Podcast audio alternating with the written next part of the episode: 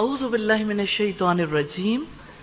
بسم اللہ الرحمن الرحیم. رب اشرح لی صدری ویسر لی امری واحلل عقدۃ من لسانی یفقهوا قولی. لڑکی کی پیدائش پر سب لوگوں کے چہرے بجھ جاتے ہیں۔ جن رسومات کی وجہ سے لڑکی ذات کے ساتھ، عورت ذات کے ساتھ تعلقات میں ایک بڑی خرابی آ چکی ہے۔ وہ لڑکی جس کے لیے باپ، بھائی، پوری فیملی پریشان رہتی ہے، جس کی وجہ سے عزتیں اچھلتی ہیں۔ جس کی وجہ سے اپنے سر کو جھکانا پڑتا ہے، جس کی وجہ سے ساری زندگی تکلیف اٹھانی پڑتی ہے۔ اس لڑکی کے بارے میں کسی کا برین کیسے اچھا سوچے، امکانات کہاں ہیں؟ جڑ بنیاد کی خرابیاں ختم نہیں ہوں گی، تو عورت کے بارے میں سوچ کو درست نہیں کیا جا سکتا۔ ایک عورت کو، ایک لڑکی کو جائز مقام نہیں مل سکتا۔ اس وجہ سے ہم نے ان چیزوں کو ہائی لائٹ کیا، جن کی وجہ سے لڑکی والوں کا سر ہمیشہ نیچے رہتا ہے، جھکا رہتا ہے۔ ایکسیپشنل کیسز ہمیشہ ہوتے ہیں، لیکن اوور آل پوری سوسائٹی کی صورت حال کچھ اسی طرح سے ہے۔ میں آپ لوگوں سے سوال کرنا چاہتی ہوں۔ اب تک کی بات چیت کے بعد آپ نے ان رسومات کے حوالے سے کیا سوچا، کیا سمجھا اور آپ کیا کرنا چاہتے ہیں؟ کیونکہ نبی صلی اللہ علیہ وسلم کا فرمان ہے مر منکم منکرن فل یغیرہ بیدہ۔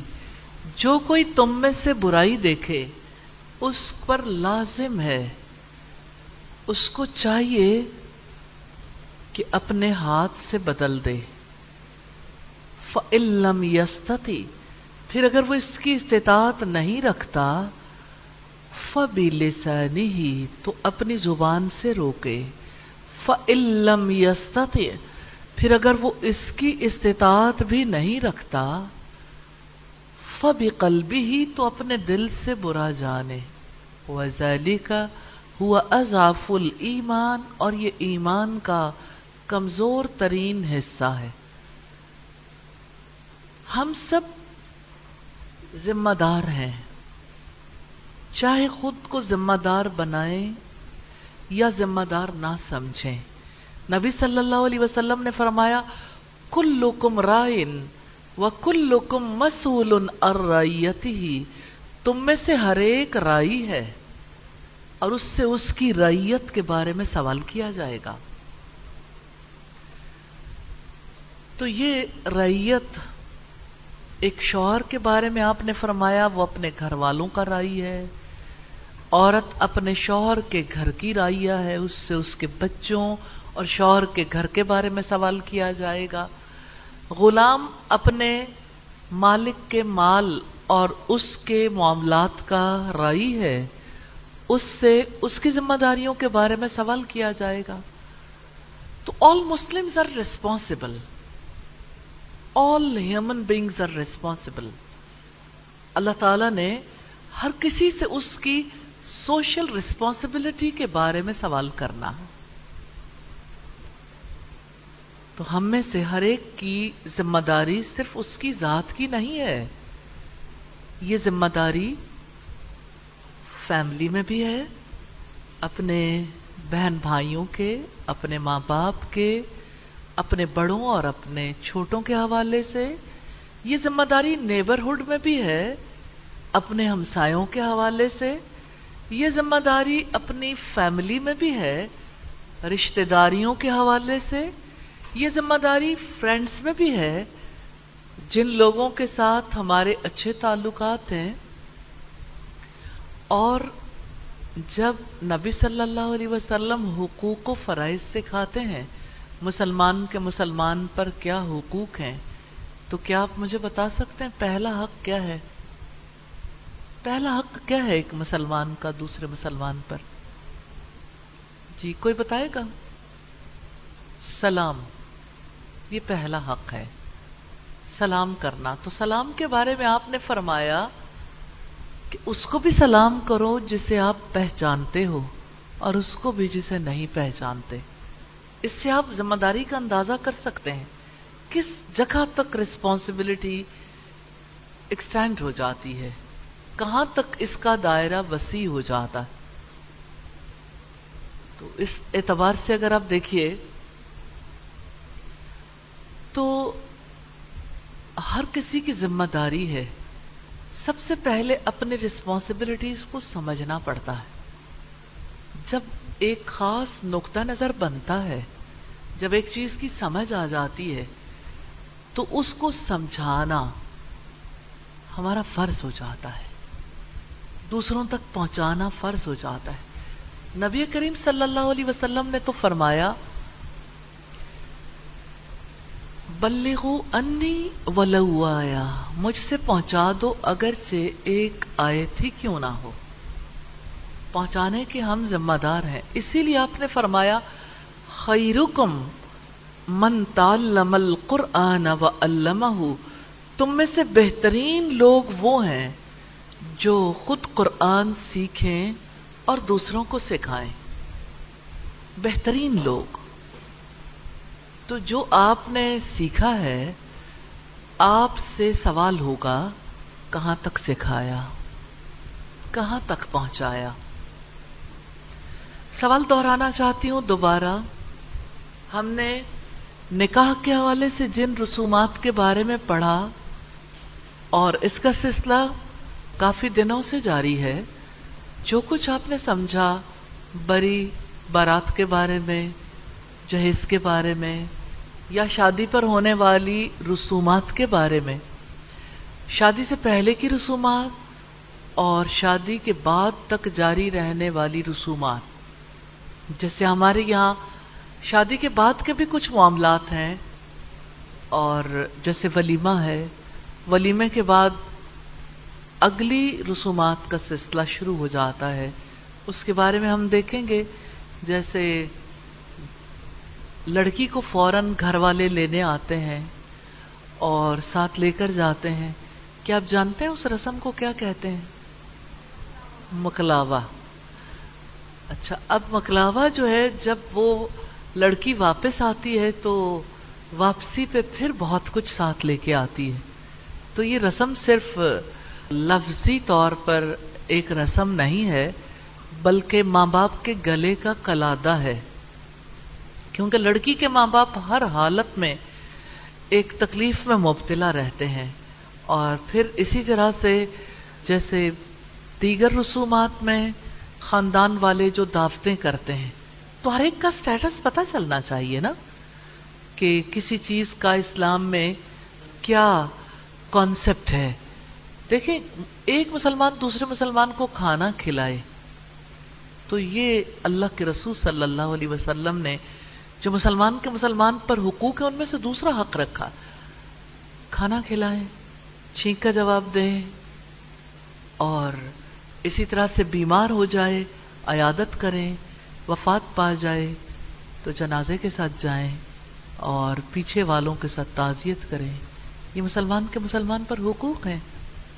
تو اسی طرح سے کھانا کھلانا تو حق ہے۔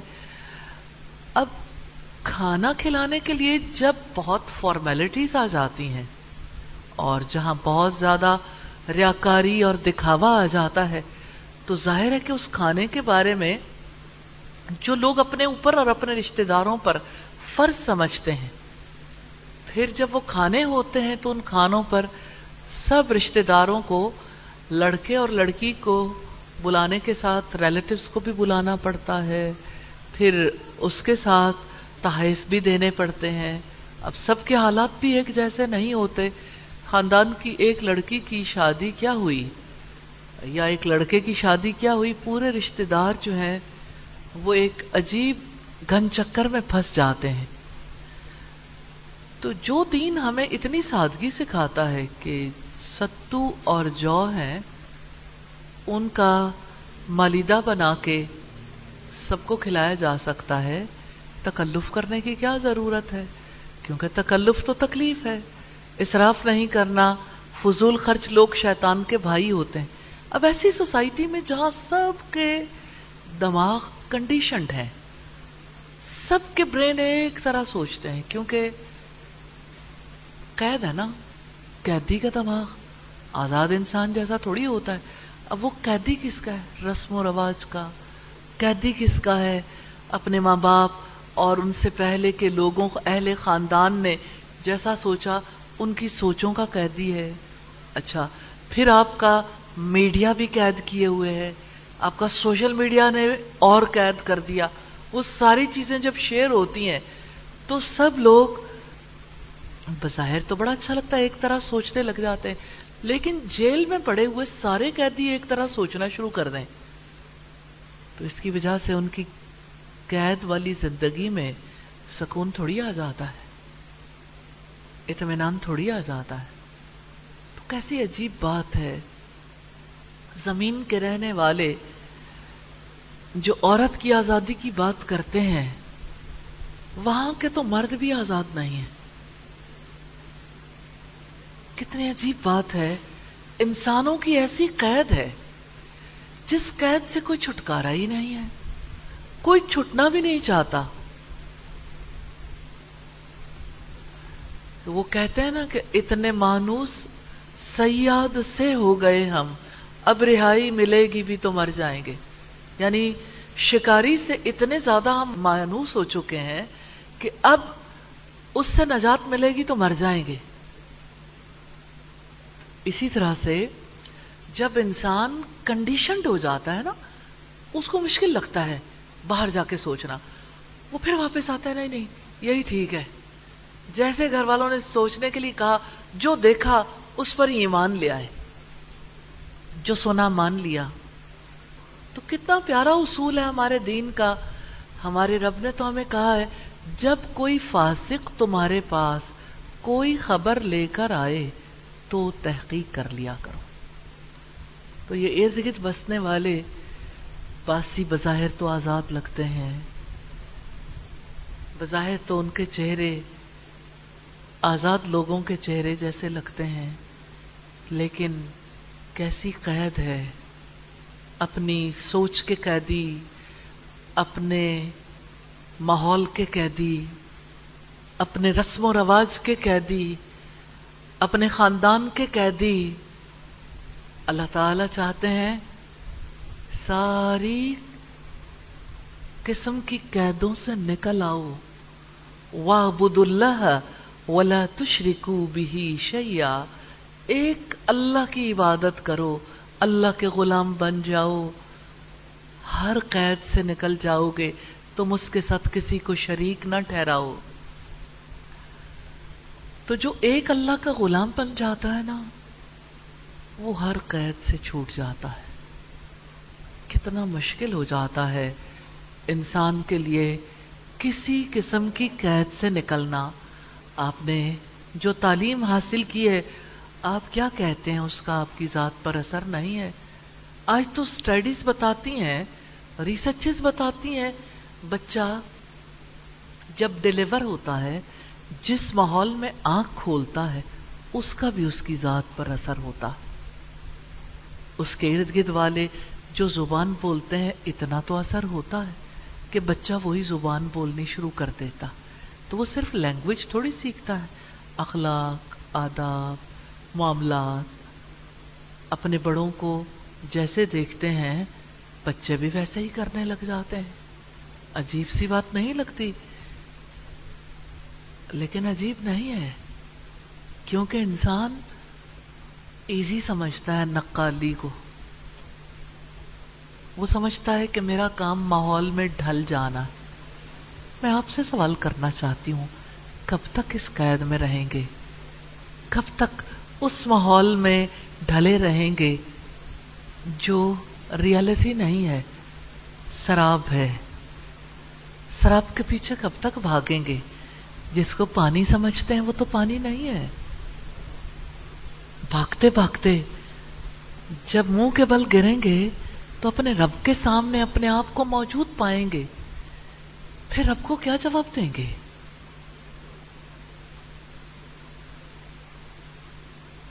آزاد ہو جائیں۔ میں ایک آزاد عورت کی مثال دینا چاہتی ہوں، جو قید تھی، غلامی میں تھی۔ لیکن قید میں اس کا برین آزاد ہو گیا تھا۔ وہ اپنے ماحول کی، اپنے خاندان، اپنے معاشرے کی بیڑیوں توقوں زنجیروں رسیوں سے آزاد ہو گئی تھی۔ جس نے غلامی کے ماحول میں آنکھ کھولی ہو، وہ غلامی سے کیسے نکل سکتا ہے؟ تو دیکھتے ہیں، مدینہ میں کچھ ہلچل ہے۔ ہر طرف ایک ہی موضوع بحث ہے۔ کیونکہ حضرت عائشہ نے بریرہ کو آزاد کر دیا ہے۔ آزادی سے پہلے وہ اپنے شوہر کے ساتھ رہتی تھی، اس کا شوہر بھی غلام تھا، جس کا نام مغیث تھا۔ مغیث اور بریرہ میں بہت محبت تھی۔ بریرہ اس کے ساتھ رہتی تھی، کوئی کلیش نہیں تھا۔ شوہر اس کی محبت میں دیوانہ تھا۔ جب بریرہ آزاد ہو گئی تو بریرہ آزاد ہونے سے پہلے علم رکھتی تھی کہ جب کوئی غلام عورت، قیدی عورت آزاد ہوتی ہے تو اس کی مرضی ہوتی ہے۔ وہ اپنے غلام شوہر کے ساتھ رہنا چاہے، رہ سکتی ہے، لیکن اگر وہ نہ رہنا چاہے تو اسلام قبول کرتے آزاد ہوتے ہی وہ شوہر سے بھی آزاد ہو جاتی۔ یعنی طلاق یا خلا نہیں ہوتا۔ آٹومیٹیکلی آٹومیشن ہے، اصول ہے، ضابطہ ہے۔ اور بریرہ اپنے شوہر کے ساتھ رہتے ہوئے محبت تو کرتی تھی، لیکن اسے آزاد ہوتے ہی سمجھ آ گئی تھی غلام کے ساتھ رہنا اور غلام کی اولاد پالنا، جبکہ وہ اولاد غلام کے مالک کی قیدی ہوتی ہے۔ ایسی اولاد پالنا خطرے سے خالی نہیں ہے، کیونکہ آزاد انسان کب چاہتا ہے کہ اس کی اولاد غلام ہو جائے۔ بریرہ نے کہا، میں مغیث کے ساتھ نہیں رہوں گی۔ آپ تو آزاد ہیں۔ آپ کی سوچ بظاہر آزاد ہے، لیکن آپ اب اندازہ کر سکتے ہیں۔ آپ اپنے آپ کو بریرہ کے ساتھ میچ کر کے دیکھیے گا۔ بریرہ نے اسلام کو سمجھا تھا۔ اور بریرہ مغیث سے الگ کیا ہوئی، مغیث گلیوں بازاروں میں روتا پھرتا تھا۔ ہر ایک کو جھنجھوڑ کے کہتا تھا، ایک بار بریرہ کو مجھ سے ملوا دو۔ ہر ایک اپنی جگہ پریشان بھی ہوتا تھا کہ بریرہ اپنے شوہر کے پاس اب نہیں رہنا چاہتی۔ لوگ بریرہ سے کہتے تھے، ایک بار بات سن لو۔ بریرہ کہتی تھی کہ جب میں آزاد ہوں تو میں اپنے شوہر کے پاس کیوں جاؤں؟ جس کے ساتھ اب میرا رشتہ نہیں ہے، کیونکہ میں اس کے ساتھ نہیں رہنا چاہتی۔ اب آپ سوچیں، عورت کو، ایک غلام عورت کو کتنی سینس ہے۔ میرا کیا حق ہے پہچانتی ہے؟ اس پہچان کے بعد وہ یہ نہیں دیکھتی، امی کیا کہتی ہیں؟ ابا کیا کہتے ہیں؟ میرا شوہر کیا کہتا ہے؟ گھر والے کیا کہتے ہیں؟ آپ اندازہ کر سکتے ہیں آپ کا ذہن کتنا کنڈیشنڈ ہے، کتنا زیادہ جکڑا اور پکڑا ہوا ہے۔ میں یہ تو نہیں کہتی کہ آپ اطاعت نہ کریں، لیکن ایک بات اگر آپ کے مائنڈ میں آتی ہے کہ یہ آپ کو سمجھ آتی ہے یہ حق ہے۔ حق کا فیصلہ نہ حق کسی سے کروانے کے لیے چلے جائیں جس کا حق ہی نہیں ہے۔ تو یہ قیدی ذہن کی علامت ہے۔ خیر ہر طرف لالا مجنو کا قصہ نہیں تھا، بریرہ مغیس کا قصہ تھا۔ اور یہ ایک جائز رشتہ تھا۔ سب چاہتے تھے مغیس پر ترس کھاتے تھے، لیکن بریرہ بریرہ آزاد ہو گئی۔ اب بریرہ کسی طرح سے شور کے پاس جانا نہیں چاہتی۔ مغیس کو سمجھ آئی کہ بریرہ کو جس نے یہ دین سکھایا ہے نا اس کی بات بریرہ ضرور مان جائے گی۔ مغیس تو رسول اللہ کے پاس پہنچ گیا۔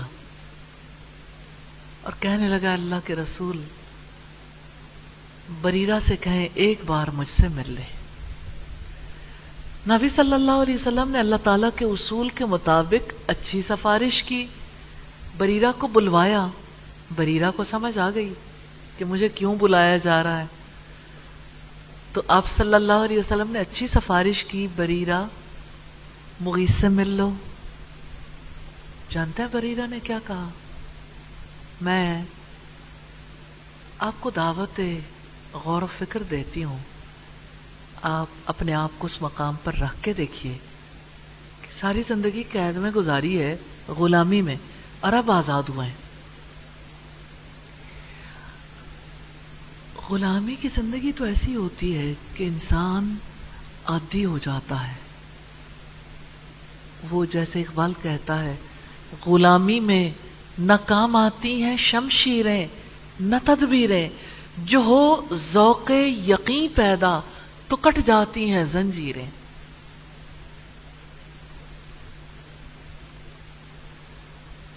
تو یہ ذوق یقین بریرہ کے اندر پیدا ہو چکا تھا۔ غلامی میں اور زنجیر کٹ گئی۔ سعید عائشہ نے آزاد کر دیا۔ وہ سعید عائشہ کے پاس بہت مدت سے نہیں تھی، تھوڑا عرصہ پہلے ہی آئی تھی۔ اور ازواج متحرات بھی اور اس دور کے صحابہ اور صحابیات غلام آزاد کرنا ان کا سب سے بڑا شغل تھا۔ جیسے لوگوں کی ہابی ہوتی ہے نا، مال خرچ کرنے کے لیے کچھ لوگ ہوتے ہیں انہیں بہت پسند ہوتے ہیں کہ نئے نئے لباس پہنے وہ اپنی ذات کی پرستش کرتے ہیں، اس لیے ہر وقت کپڑے پہناتے رہتے ہیں، نئے نئے۔ کبھی ایک طرح کا، دوسری طرح کا، کچھ لوگ زیورات پہنتے ہیں، کچھ لوگ کھانے کھاتے رہتے ہیں، نت نئی طرح کے۔ تو جو سینس رکھنے والے لوگ ہیں نا، انسانیت کے ساتھ محبت کرتے ہیں، وہ انسانوں پر رحم کھاتے ہیں اور انسانوں پر مال لگاتے کتنے ہی لوگ ہیں جنہوں نے اپنے بچوں کی ایسی پرورش کی۔ بچوں کو جب کبھی کسی ایسے فرد کے ساتھ جو کسی مصیبت میں ہو، ملاقات کا موقع ملتا ہے، وہ جب بھی کسی کو بھوکا دیکھتے ہیں، وہ جب کسی کو تکلیف میں دیکھتے ہیں تو اس کی تکلیف دور کرنے کے لیے بھول جاتے ہیں کہ ہم نے مال کس لیے جمع کیا تھا؟ میری ابھی کچھ دنوں پہلے ایک بچے سے بات ہو رہی تھی۔ اس نے کہا کہ ایک بیوہ خاتون نے مجھے ایک میسج بھیجا اور اس سے کہا کہ میں نے کسی کے ساتھ کاروبار کیا اور انہوں نے ہماری یہ بات طے ہوئی تھی کہ منتھلی وہ مجھے یعنی میرے مال کے تھرٹی فائیو تھاؤزینڈ دیتے رہیں گے۔ سال کے بعد حساب کتاب ہوگا، پھر میرے اصل زر میں سے وہ منہا کر دیں گے۔ کہتی مجھے پتہ ہی نہیں چلا۔ اتنے برس بیت گئے، وہ منہا ہوتا رہا۔ حتیٰ کہ اب انہوں نے مجھے کہا کہ آپ کی رقم ختم ہو گئی ہے۔ تو کہتی ہیں کہ میرے آنسو نہیں رکتے اور میں بہت تکلیف میں ہوں۔ تو اس بچے نے کہا، میں نے اپنے گھر کے لیے پلاٹ خریدنا تھا، لیکن اب میں چاہتا ہوں کہ میں اس بیوہ عورت کی مدد کر دوں جو اس کا مال تھا۔ کسی نے اگر اس کا مال غصب کیا تو یہ اس کا معاملہ ہے، میں اس کے ساتھ تو نہیں کچھ کر سکتا، لیکن میں اس کا مال اس کو ضرور لوٹا دوں گا۔ تو دیکھیں، یہ مال ہے نا، اگر شادی بیاہ کی رسومات سے بچے گا تو لوگوں کے کام آئے گا نا، انسانوں کے کام آئے گا۔ اگر یہ مال بچے گا، تو اس مال سے کتنے نفے کے کام ہو سکتے ہیں؟ اللہ تعالیٰ کے گھر بنتے ہیں، سوسائٹی کے افراد تعلیم پاتے ہیں، بچوں کی، بڑوں کی تعلیم و تربیت کے لیے لگتے ہیں، سوسائٹی کی ترقی کے لیے لگتے ہیں، ملک و ملت کی ترقی کے لیے مال لگتا ہے۔ اب دیکھیے، اس پوری یعنی اگر پاکستانی سوسائٹی میں آنے والی چینج کو آپ دیکھیں گھر بنانا اور گھروں کی تعمیر کے جو سلسلے شروع ہوئے، اس کا کوئی اینڈ ہی نہیں گھروں کا انٹیریئر اس کا ڈیکور اس کی باقی چیزیں۔ ایک ایک کنال کے گھر کے لیے کتنا کثیر سرمایہ لگایا جاتا ہے۔ حالانکہ بڑی آسانی کے ساتھ اس میں سادگی کے ساتھ بھی خوبصورتی پیدا کی جا سکتی ہے۔ لیکن ہر کوئی ذات کا قیدی ہے۔ دولت کو بھی اپنی قید میں رکھنا چاہتا ہے۔ مٹھی بند کر لیتا ہے نا، پھر مٹھی صرف اپنی بڑائی کے لیے کھولتا ہے۔ اللہ تعالیٰ کی ذات کی بڑائی کے لیے نہیں کھولتا۔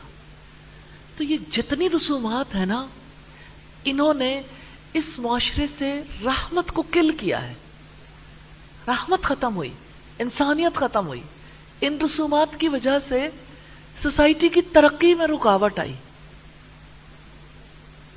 ہاں یوں تو لگتا ہے شادی گھروں کا میرج ہالز کا بزنس بڑا ہے۔ لیکن اب دیکھتے ہیں، ایک ایک شادی گھر میں کتنا کھانا ضائع ہوتا ہے۔ جس سوسائٹی میں لوگوں کے پاس سر چھپانے کو جگہ نہ فٹ پاتھوں پہ سونے والے جب دو وقت کی روٹی نہ پائیں اور باقی کھانا یوں کوڑے کے ڈھیروں پہ ڈال دیا جائے، یا باسی کھانا اگلے ٹائم پہ کسی کو کھلا دیا جائے۔ تو کیا یہ سوچنے کی بات نہیں ہے کہ آخر سوسائٹی کی اصلاح کیسے ہوگی؟ دیکھیں کتنی آسانی کے ساتھ لوگ یہ سمجھتے ہیں کہ ٹھیک ہے، اس میں کوئی شک بھی نہیں ہے کہ جو مسنون دعوت ہے وہ ایک ہی ہے۔ ایک ایک دعوت ہے۔ کیا آپ جانتے ہیں؟ وہ ولیمے کی دعوت ہے۔ کل بھی یہ بات ہوئی تھی تو آپ کو پتا چلا ولیمے کی دعوت ہے تو لوگ کہتے ہیں اچھا ولیمے میں جو کرنا ہے کر لو۔ تو جب آپ فضول خرچی کریں گے، تو آپ شیطان کے بھائی نہیں بنیں گے۔ اچھا تو بہت لگتا ہے، کھانے میں فلاں ہو، فلاں چیز ہو، کھانے پہ پابندی لگ جاتی ہے۔ تو پھر ایسے میں لوگ ایک کھانے کے ساتھ کئی کھانے اور ایک کھانے کے ساتھ پھر کئی طرح کی چیزیں ایڈ کر لیتے ہیں۔ مثال کے طور پر اگر کوئی ایک فرد کو دینے کے لیے پانچ ہزار کا کارڈ چھپواتا ہے یا دس ہزار کا کارڈ، اب شادی کی دعوت دینی ہے، اس کارڈ نے اسی وقت ضائع ہو جانا ہے۔ تو مجھے یہ بتائیے، ایسی فضول خرچی اگر نہ ہوتی، کیا ایک بیوہ عورت کو عزت کے ساتھ ایک کارڈ کے بدلے میں عزت کے ساتھ مہینہ گزارنے کا موقع نہ مل جاتا۔ ایک سوٹ جو دلہن کے لیے تیار کیا جاتا ہے، اس ایک سوٹ کے بدلے میں کتنی فیملیوں کو انڈیپینڈنٹ کیا جا سکتا ہے، انڈیپینڈنٹلی کمانے کے قابل کیا جا سکتا ہے۔ ایک دلہن کا چہرہ جب کسی پارلر میں سجایا جاتا ہے، اس کی جو قیمت دی جاتی ہے۔ اور یہ اس کی رینج بہت کم سے لے کے بہت اوپر چلی گئی۔ کتنے گھرانوں کی روزی روٹی چل سکتی ہے۔ منہ دھلے گا تو ویسے کا ویسا نکل آئے گا۔ اس منہ کو کوئی فائدہ نہیں ہوگا۔ آخر کب سمجھیں گے؟ دیکھیں، شادی بیاہ کا معاملہ جو ہے، نکاح کا معاملہ یہ تو بہت ایک یعنی ایک بہت بڑی سنت ہے اور بڑی ڈیسنسی کے ساتھ اس سارے معاملے کو پائے تکمیل تک پہنچنا چاہیے۔ لوگ بیٹھیں، لوگ اس موقع پہ سیکھیں، سمجھیں، دعا دیں اور اٹھ جائیں۔ لیکن ایسے موقع پر ایک ایک موقع کس قدر تکلف والا موقع بنا دیا گیا۔ اور آپ دیکھیں کہ سارا سرمایہ، ساری زندگی کا سرمایہ شادی بیاہ کے گرد گھوم رہا ہے، کھانے پینے کے گرد گھوم رہا ہے۔ ایجوکیشن کے گرد، وہ ایجوکیشن جو انسان کو انسان نہیں رہنے دیتی، اور ہاسپٹلس کے گرد۔ کبھی آپ چین دیکھیں، آج ہمارے یہاں کون سے بزنس ترقی کر رہے ہیں؟ تو آپ کو حیرت ہوگی۔ ایجوکیشن اور ہوٹلس کی جو چینز ہیں ریسٹورینٹس کی، اور ہسپتال۔ ایسی تعلیم کے بعد انسان ظاہر ہے کہ خواہش پرستی بنتا ہے۔ کھانے طرح طرح کے کھانے، اور اس کے بعد ہسپتال کے سوا کیا مقدر ہو سکتا ہے؟ تو یہ تین بزنس ہیں جو ترقی کر رہے ہیں۔ انسانیت کہاں ہے؟ انسانیت کو فروغ دینے والے کہاں ہیں؟ آخر وہ کون اٹھے گا؟ وہ کون ہوگا جو اس سوسائٹی کا رخ بدلے گا؟ آخر وہ آپ کیوں نہیں؟ آپ اپنے آپ کو پیچھے کیوں رکھنا چاہتے ہیں؟ اس میدان میں سبقت کیوں نہیں لے جاتے؟ جہاں آپ ہوں، وہاں اللہ تعالیٰ کے احکامات کی خلاف ورزی نہیں ہوگی، کیونکہ آپ اس کے لیے پہلے سے کام کریں گے۔ اور بہت آسان طریقہ کار ہے کہ آپ اپنے لوگوں کو ایجوکیٹ کیجیے۔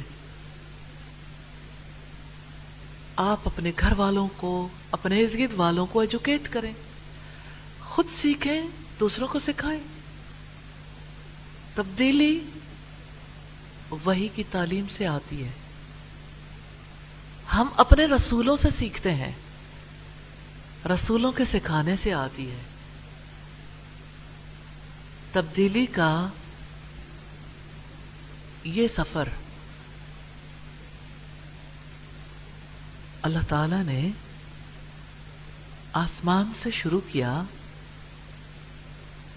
وہ تعلیم جب رسولوں تک پہنچی، رسولوں کے توسط سے ان کے ارد گرد والوں کو اور یہ قیامت تک سلسلہ جاری رہے گا۔ کن تم خیر امتن اخرجت للناس۔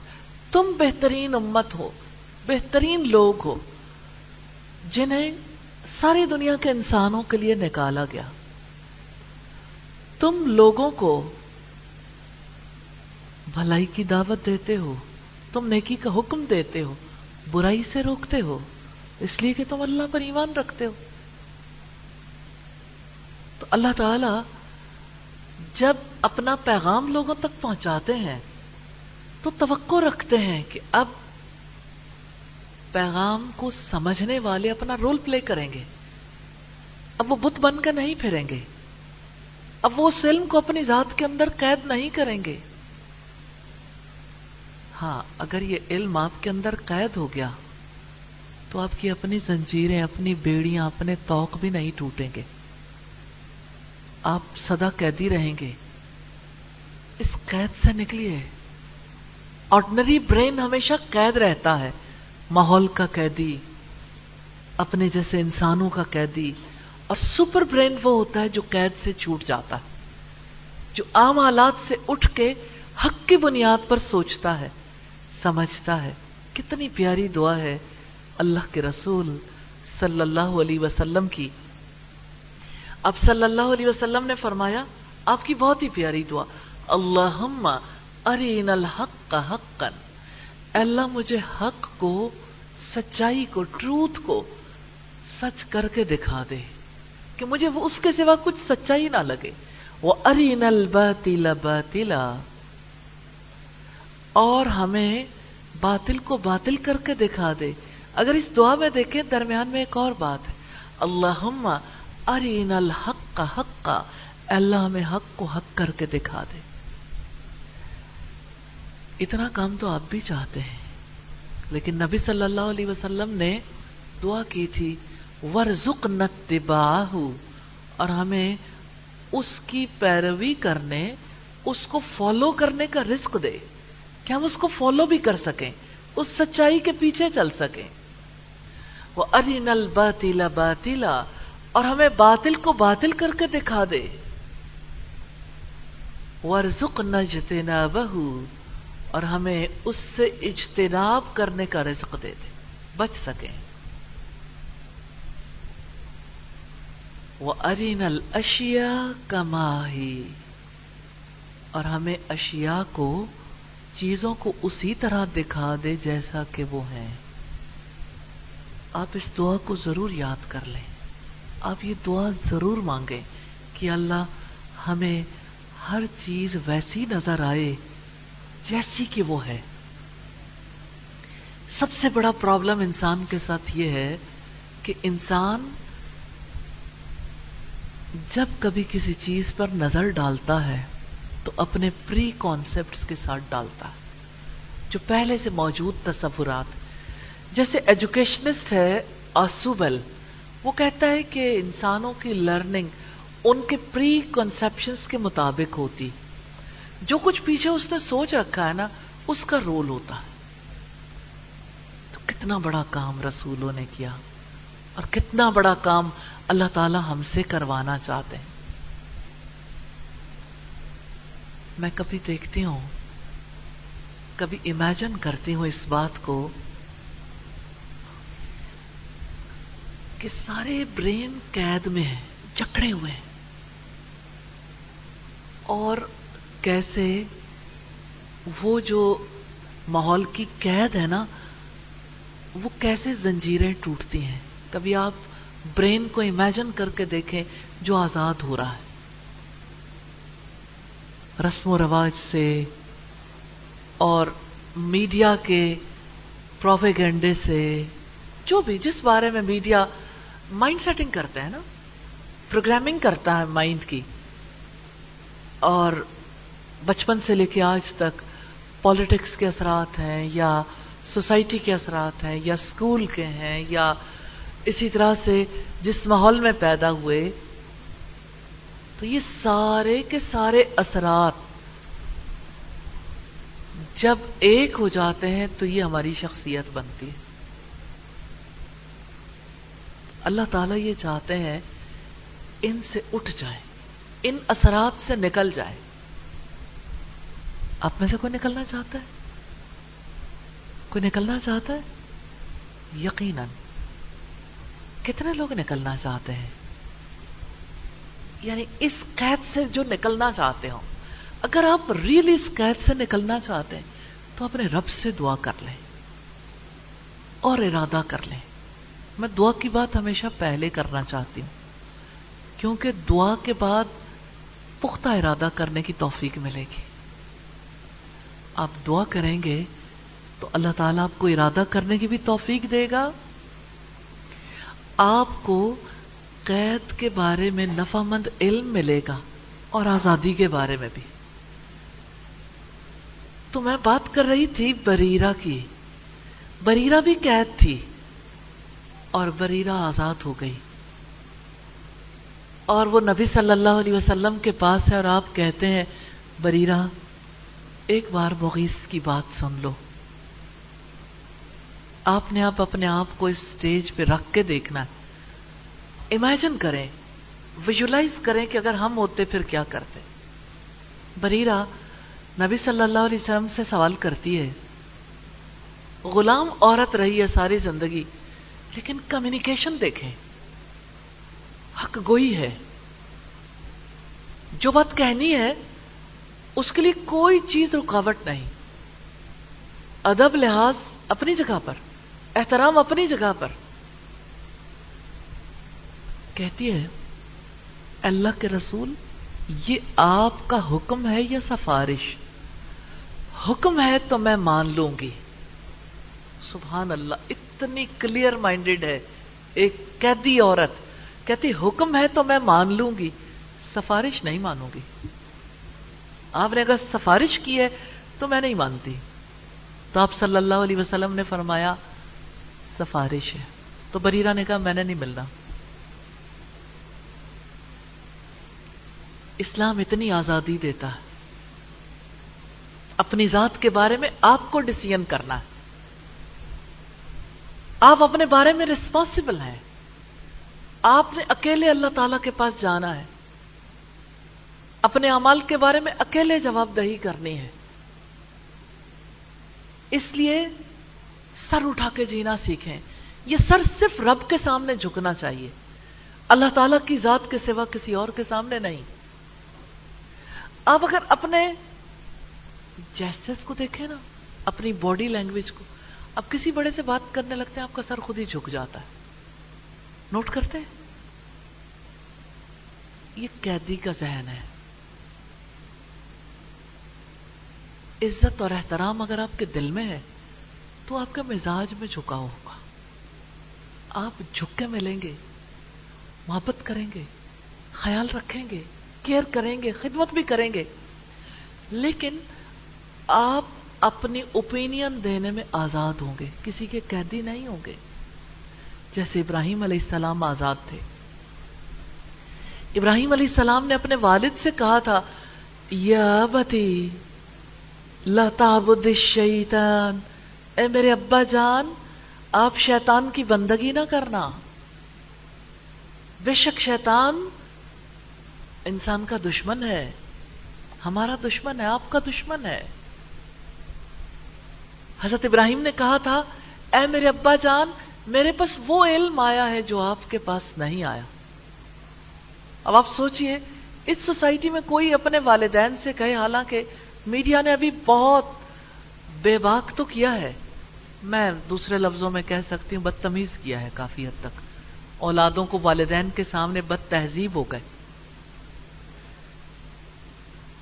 لیکن وقت پہ بات کہنے کے قابل نہیں بنایا۔ کیونکہ وقت پہ بات کرنا علم کے ساتھ سیکھتا ہے انسان۔ آج اگر کوئی اپنے باپ کے سامنے کہے کہ میرے پاس وہ علم ہے جو آپ کے پاس نہیں، سوچیں کیا کہیں گے باپ؟ ماں، بڑے۔ اسی وقت جو ہے پریشر دباؤ۔ میں نہیں سمجھتی یہ لفظ ٹھیک ہے۔ ٹیررائز کرتے ہیں۔ گھر گھر میں ٹیررزم ہے، معذرت کے ساتھ۔ شوہر کو موقع ملتا ہے، بیوی کو دباتا ہے ٹیررائز کرتا ہے۔ معذرت کے ساتھ۔ بیوی کو موقع ملتا ہے۔ ہاں ملتا ہے۔ بہت بیویوں کو۔ وہ شوہر کو پریشرائز کرتی ہے ٹیررائز کرتی ہے۔ ایسا نہیں ہوتا ہوتا ہے کوئی انسان حق نہیں رکھتا کسی دوسرے کو ٹیررائز کرنے کا پریشرائز کرنے کا ہر انسان کو سپیس چاہیے ہر انسان اپنے اللہ کا غلام ہے بریرہ آزاد ہو گئی تھی کیونکہ بریرہ کی سوچ میں چیور تھی بریرہ نے حق کو پہچانا تھا بریرہ اشیاء کو اسی طرح دیکھتی تھی جیسا کہ اشیاء تھی اس لیے بریرہ آزادی کے بعد اللہ کے رسول سے کہتی ہے، حکم ہے تو مان لوں گی۔ کیونکہ سمجھتی ہیں کہ اللہ کے رسول کی نافرمانی نہیں کی جا سکتی۔ حکم ہے تو مان لوں گی، سفارش نہیں مانتی۔ لیکن کیا آپ جانتے ہیں؟ والدین کے معاملے میں ایسا نہیں ہے۔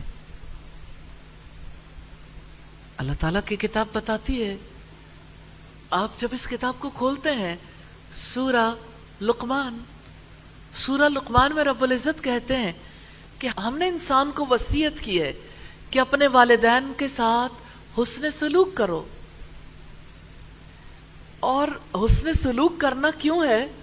کہ والدین نے مشقت سے پالا ہے۔ حملت ہو امو وہنن اللہ وہنن وہ فسالو فی آمین کہ اس کی ماں نے دکھ پر دکھ اٹھا کر اس کا حمل اٹھایا ہے اور اس کے دودھ چھڑانے میں دو سال لگ گئے۔ نو ماہ اپنا لہو پلانے کے بعد دو سال دودھ بھی پلایا ہے۔ اور اللہ پاک نے حکم دیا ہے، انشکر لی ولی والدیک، میرا بھی شکریہ ادا کرو اور اپنے والدین کا بھی۔ کبھی والدین کی ناشکری نہیں کرنی، بہت احسانات ہیں۔ والدین کا شکر گزار رہنا ہے، لیکن حق بات کیا ہے؟ وہ ان جاہدا کا اللہ انتشر کبھی مالئی سل کبھی علم۔ اور اگر وہ دونوں تجھ پر دباؤ ڈالیں، پریشرائز کریں کہ میرے ساتھ تو کسی کو شریک کرے کہ ایک بات کا حکم میں نے دیا ہے، اور وہ کہیں نہیں دیکھو، ابھی تو یہ زیادہ بہتر ہے۔ ابھی یہ زیادہ بہتر ہے۔ میرے خیال میں یہ زیادہ ٹھیک ہے۔ اگر وہ آپ پر دباؤ ڈالیں کہ میرے ساتھ تو کسی کو شریک کرے۔ اللہ اکبر۔ مالئی سل کبھی علم، جس کا آپ کو علم نہیں ہے۔ فلا تو ان دونوں کی اطاعت نہ کرنا۔ اطاعت نہیں ہو سکتی۔ وہ اللہ کے رسول ہیں۔ رسول کا حکم ماننا فرض ہے۔ ماں باپ کا حکم ماننا فرض ہے۔ لیکن جہاں ماں باپ اللہ تعالی کے حکم کے مقابلے میں اپنی کوئی داستان چھیڑ دیں، اپنی اطاعت کروانا چاہیں، فلا تو ان دونوں کی اطاعت نہ کرنا۔ وہ صاحب ہوما فت دنیا معروفہ اور ان دونوں کے ساتھ دنیا میں بھلے طریقے سے رہنا بدتمیزی نہیں کر سکتے۔ ان کے ادب کا خیال رکھنا ہے، خدمت بھی کرنی ہے۔ معروف طریقے سے رہنا ہے۔ ہر طرح سے کیئر کرو گے خیال رکھو گے لیکن اللہ تعالی کے حکم کی نفی نہیں کرنی۔ جب ایسے معاملے میں والدین کی بات نہیں ماننی، پھر کس کی ماننی ہے؟ اللہ تعالیٰ نے اس کے بارے میں بھی اپنی کتاب میں بتا دیا۔ سورہ لقمان ہے اور آیات ہیں چودہ اور پندرہ۔ ضرور دیکھیں، پڑھیں، غور کریں۔ اور اللہ تعالیٰ نے فرمایا وتب سبھی لمن انا آپ اس کو فالو کرو، اس کی پیروی کرو۔ اس کی بات مانو۔ جس نے میری طرف رجوع کیا یعنی جو میری طرف بلاتا ہے، جو اپنے رب سے فیصلے لیتا ہے، جو اس کے رسول سے فیصلے لیتا ہے، جس نے میری طرف رجوع کیا مانو گے اسی کی۔ سم لیا مرجیو کم پھر میری طرف تمہیں لوٹ کر آنا ہے۔ جانتے ہیں اس کا مطلب کیا ہے؟ یو آر اکاؤنٹیبل آپ سے میں پوچھوں گا سما الیہ مرجیوکم پھر تمہیں لوٹ کر میری طرف آنا ہے۔ فَأُنَبِّئُكُمْ بِمَا كُنْتُمْ تَعْمَلُونَ۔ بِمَا كُنْتُمْ تَعْمَلُونَ۔ تو میں تمہیں بتاؤں گا، جو کچھ تم عمل کیا کرتے تھے۔ تمہارے اعمال کا فیصلہ ہوگا۔ اس لیے کرنا تم نے وہی ہے جو میں حکم دیتا ہوں۔ ماننی تو رب کی ہی ہے۔ اور کتنے ہی مقامات ہیں قرآن حکیم کے جس سے ہمیں پتا چلتا ہے کہ اللہ تعالی کی بات کے مقابلے میں، اس کے رسول کی بات کے مقابلے میں، اس کے دین میں جو کچھ کہہ دیا گیا اس کے مقابلے میں ماں باپ بھی کوئی بات کہیں، ان کا بڑا مقام ہے۔ انسانوں میں سب سے زیادہ ان کا حق ہے۔ لیکن اللہ تعالیٰ سب سے بڑا ہے۔ اللہ تعالیٰ سب سے بڑا ہے۔ اللہ تعالیٰ سے بڑے بننا چاہے ماں باپ، فلا تو ان کی اطاعت نہیں کرنی۔ ان کے ساتھ برا سلوک نہیں کرنا۔ اور پیروی تو اسی شخص کی کرنی ہے جس نے میری طرف رجوع کیا۔ وَاتَّبِعْ سَبِيلَ مَنْ أَنَابَ إِلَيْهِ۔ تو کیا پتا چلا پھر؟ فیصلہ ہو گیا نا کہ آپ اس کی مانو گے جو رب کی مانتا، اس کی نہیں مانو گے جو رب کی نہیں مانتا۔ ہر معاملے میں یہ کوئی مشترکہ ڈسیزن نہیں ہے سارے معاملات میں۔ جس معاملے میں والدین نے اللہ تعالیٰ کی مخالفت کی اگر ان کی نہیں ماننے، تو دنیا کا خواہ کوئی بھی فرد ہے۔ کوئی بھی۔ رسولوں کے ماں سوا کسی کی بھی نافرمانی میں نہیں ماننی اللہ کی نافرمانی میں مخلوق کی اطاعت نہیں ہے۔ لا طاعت لمخلوق فی معصیت الخالق۔ خالق کی نافرمانی میں مخلوق کی اطاعت نہیں ہے۔ الحمدللہ۔ تو اب آپ دیکھیے کہ آپ کو پتہ چل گیا ہمارا رول کیا ہے۔ ہم نے کردار ادا کرنا ہے۔ ہم نے پیغام پہنچانا ہے۔ بلغو انی ولو آیا۔ سوسائٹی کی اصلاح کے لیے کام کرنا ہے۔ تو جب کام کرنا ہے تو کام کرنا سیکھنا بھی ہے اور سیکھتا انسان کیسے باقاعدہ علم حاصل کر کے۔ اور سیکھنے کے ساتھ ساتھ سکھانا ہے۔ جتنا سیکھا ہے، اتنا سکھانا ہے۔ تو اس سوسائٹی کا برین قید میں ہے۔ ان کو قید سے چھڑانا ہے۔ یہی تبدیلی ہے یہ ریولیوشن ہے۔ یہ صرف تبدیلی نہیں ہے۔ یہ ری پروگرامنگ آف مائنڈ بھی ہے۔ اور ری پروگرامنگ آف لائف بھی ہے. یہ پوری سوسائٹی کی تبدیلی کا طریقہ ہے. جب انسان کا دل اور ذہن بدلتے ہیں، اس کے طور اتوار بدل جاتے ہیں. اور پھر سوسائٹی میں، ارد گرد کی سوسائٹی میں بھی تبدیلی آتی. کیا آپ نے نہیں دیکھا؟ جب چاند نکلتا ہے، روشنی ہوتی ہے گھپ اندھیرے میں چاندنی کتنی اچھی لگتی ہے۔ آپ لوگوں میں سے کسی کو چاندنی اچھی لگتی ہے؟ اچھی لگتی ہے نا؟ کتنا خوبصورت ماحول ہوتا ہے۔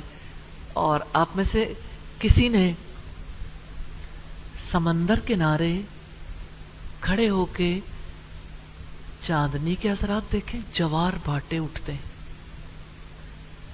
چاندنی کے اثرات ہیں۔ آکسیڈائزیشن ہوتی ہے تاؤں تک۔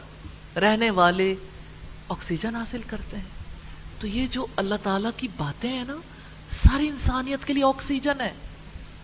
یہ آکسیجن انہیں پہنچا دیں، آکسیڈائز کریں، چاہے آپ کی روشنی چاند کی طرح ہے یا آپ کی روشنی سورج جیسی۔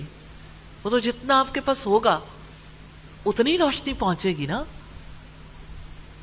تو اگر آپ ہر روز سورج کو نکلتا دیکھتے ہیں اور آپ دیکھتے ہیں اندھیرے دور ہو گئے، تو کیا آپ کو کوئی میسج نہیں ملتا کہ سوسائٹی کا اندھیرا کیسے دور ہوگا؟ سوسائٹی کے لوگوں کی قید کیسے ختم ہوگی؟ یہی راستہ ہے، یہی طریقہ ہے۔ آپ جتنا جی چاہے قرآن پڑھ لیں، حفظ کر لیں، ترجمہ پڑھ لیں، تفسیر پڑھ لیں۔ جب تک مائنڈ ری پروگرام نہیں ہوتا جب تک اس کی وجہ سے آپ کا قلب نہیں بدلتا، کسی قسم کی تبدیلی نہیں آتی۔ یہ صرف اتنا ہی ہے جیسے فرض کریں کسی کو خارش کی بیماری ہو گئی۔ اچھا جب خارش ہوتی ہے نا، تو بندہ بہت دکھ میں ہوتا ہے، تکلیف میں، کیونکہ اس کا دل چاہتا ہے کہ جلد کو کھرچ ڈالے۔ اگر وہ کھرچے تو زخم بن جاتے ہیں، زخموں میں بیپ پڑ جاتی ہے۔ نہ کھرچے تو اس قدر زیادہ تکلیف ہوتی ہے کسے سمجھ نہیں آتی کہاں چلا جاؤں۔ اب زخم بن جائے اور ڈاکٹر علاج تجویز کریں یہ فلاں ٹیوب کریم لگا لیں، تو کیا ہوگا؟ تھوڑی دیر کے لیے زخم ٹھیک ہو جائے گا۔ اندر کا فساد تو ٹھیک ہوا نہیں۔ جب فساد خون ٹھیک نہیں ہوا، کیونکہ اندر خون میں خرابی ہے نا۔ اور آپ دیکھیں ہمارے یہاں ایک وہ آپ لوگ ایڈورٹیزمنٹ بھی دیکھتے ہوں گے اور ریالٹی بھی ہے۔ خون صاف کرنے والی دیسی آرگینک ایسی ہربل میڈیسنس ہیں جن کو صافی میں اکٹھا کیا گیا۔ میں کوئی صافی کا اشتہار نہیں بننا چاہتی، لیکن ایک اچھی چیز ہے۔ تو اس میں جتنی چیزیں ڈالی گئی ہیں، ہمارے پرانے دیہاتوں میں لوگ یہی چیزیں اپنے بچوں کو رات کو بھگو کے رکھ دیتے تھے۔ صبح پلاتے تھے، بچے چیختے رہ جاتے تھے۔ کہ اتنی کڑوی ہم نے نہیں پینی، لیکن مائیں اس لیے پلاتی تھی کہ خارش اور پھوڑے اور یہ جو ساون کا موسم آتا ہے اس میں بہت ساری تکلیفیں لگ جاتی ہیں تو ان سے نجات مل جائے گی۔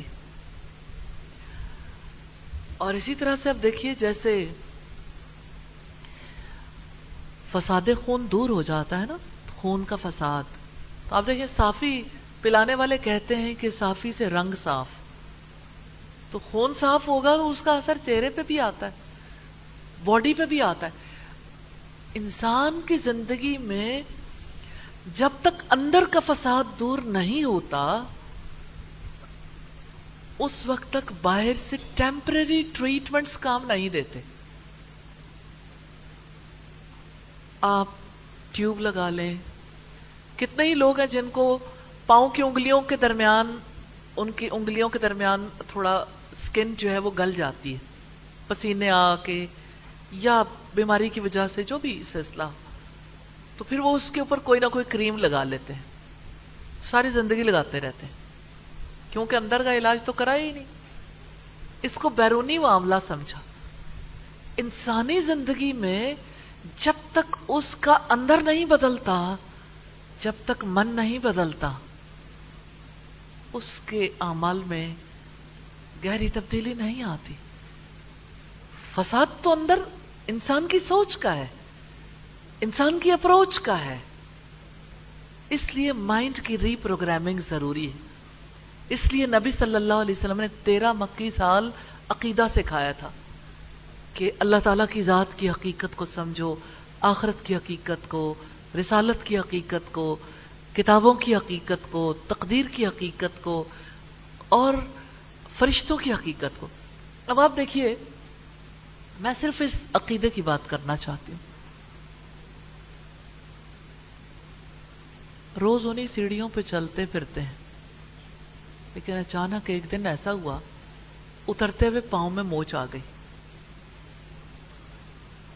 اوہو، میرے تو امتحان تھے، اب کیا ہوگا؟ کسی کے ذہن میں آتا ہے، اوہو میرے تو یہ بہت مصروفیت کے دن تھے، اب کیا ہوگا؟ جس نے تقدیر میں لکھا تھا، زمین و آسمان کے پیدا ہونے سے پچاس ہزار سال پہلے لکھ دیا تھا۔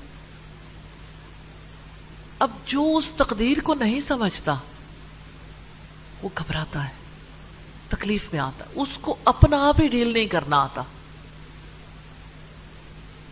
اس کو اس بات کا جواب ہی نہیں ملتا، میرا پاؤں کیوں مڑا تھا؟ وہ سوچتا ہے ارد گرد والے کہتے ہیں، دھیان سے رکھ لینا تھا۔ تھوڑا دھیان کر لیتے۔ اب اگر دھیان کر لیں، تو پھر اللہ کی تقدیر کہاں ہے؟ دھیان تو کیا ہوگا، لیکن جب کوئی کام ہونا ہوتا ہے، تو کن سے پوری کائنات بن جائے اور اللہ کی تقدیر غالب نہ آئے۔ وہ غالب آ جاتی ہے۔ ہاں ایک مومن جو یقین رکھتا ہے، وہ جانتا ہے کیا سوچتا ہے؟ اس میں کوئی خیر ہے۔ وہ یہ نہیں سوچتا، مڑا کیسے تھا، پھر کیا ہوا؟ نہ ہوتا تو کیا ہوتا؟ وہ آگے سوچتا ہے فیوچر میں جا کے۔ وہ دیکھتا ہے اچھا اس کا کوئی نتیجہ تو نکلنا ہوگا۔ وہ اس کے انجام کے اعتبار سے دیکھتا ہے، پھر اسے کبھی سمجھ آ جاتی ہے کبھی نہیں آتی۔ لیکن اس کے دل کا یقین ہے اللہ تعالی کی ذات پر۔ اس میں ضرور کوئی خیر ہے۔ اور اللہ تعالی بندے سے اس کے گمان کے مطابق معاملہ کرتے ہیں۔ اور اللہ تعالیٰ واقعی ہمارے لیے خیر لکھتے ہیں۔ الحمد ہمارے لیے اس میں خیر ہی ہوتی ہے۔ اب اللہ کی تقدیر آڑے آ جائے کسی کے اچانک بزنس میں لاس ہو گیا۔ لاس بھی بہت بڑا ہے۔ لوگ دماغی توازن کھو بیٹھتے۔ ہیں کتنے لوگوں کو شوگر ہو جاتی، کسی کو بلڈ پریشر ہو جاتا ہے، کسی کو ہارٹ اٹیک ہو جاتا ہے۔ جانتے ہیں کیوں؟ المان یزید و ینقص۔ ایمان گھٹتا بھی ہے اور بڑھتا بھی ایمان کا معاملہ ہے بھائی۔